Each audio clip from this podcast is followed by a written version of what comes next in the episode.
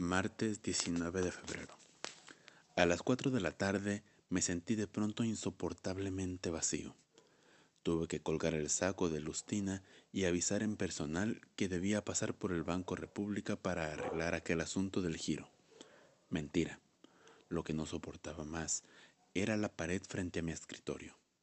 La horrible pared absorbida por ese tremendo almanaque con un febrero consagrado a Goya. ¿Qué hace Goya en esta vieja casa importadora de repuestos de automóviles? No sé qué habría pasado si me hubiera quedado mirando el almanaque como un imbécil.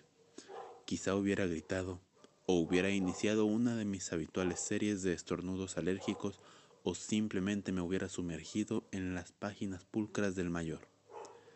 Porque he aprendido que mis estados de preestallido no siempre conducen al estallido a veces terminan en una lúcida humillación, en una aceptación irremediable de las circunstancias y sus diversas y agraviantes presiones.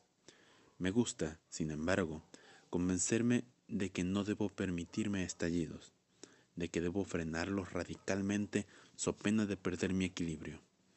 Salgo entonces como salí hoy, en una encarnizada búsqueda del aire libre, del horizonte, de quien sabe cuántas cosas más.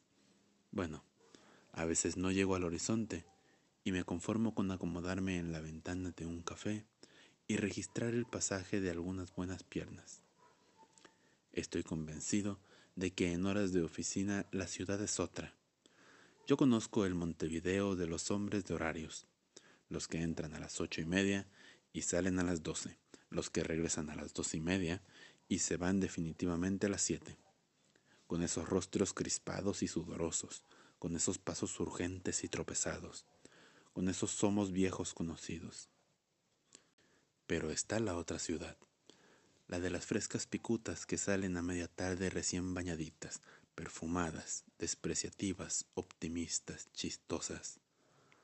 La de los hijos de mamá que se despiertan a mediodía y a las seis de la tarde llevan a un impecable el blanco cuello de tricolina importada, la de los viejos que toman el omnibus hasta la aduana y regresan luego sin bajarse, reduciendo su módica farra a la sola mirada reconfortante con que recorren la ciudad vieja de sus nostalgias, la de las madres jóvenes que nunca salen de noche y entran al cine, con cara de culpables en la vuelta de las tres y media la de las niñeras que denigran a sus patrones mientras las moscas se comen a los niños, la de los jubilados y pelmas varios, en fin, que creen ganarse el cielo dándoles migas a los palomas de la plaza. Esos son mis desconocidos, por ahora al menos. Están instalados demasiado cómodamente en mi vida, en tanto yo me pongo neurasténico frente a un almanaque con su febrero consagrado a Goya.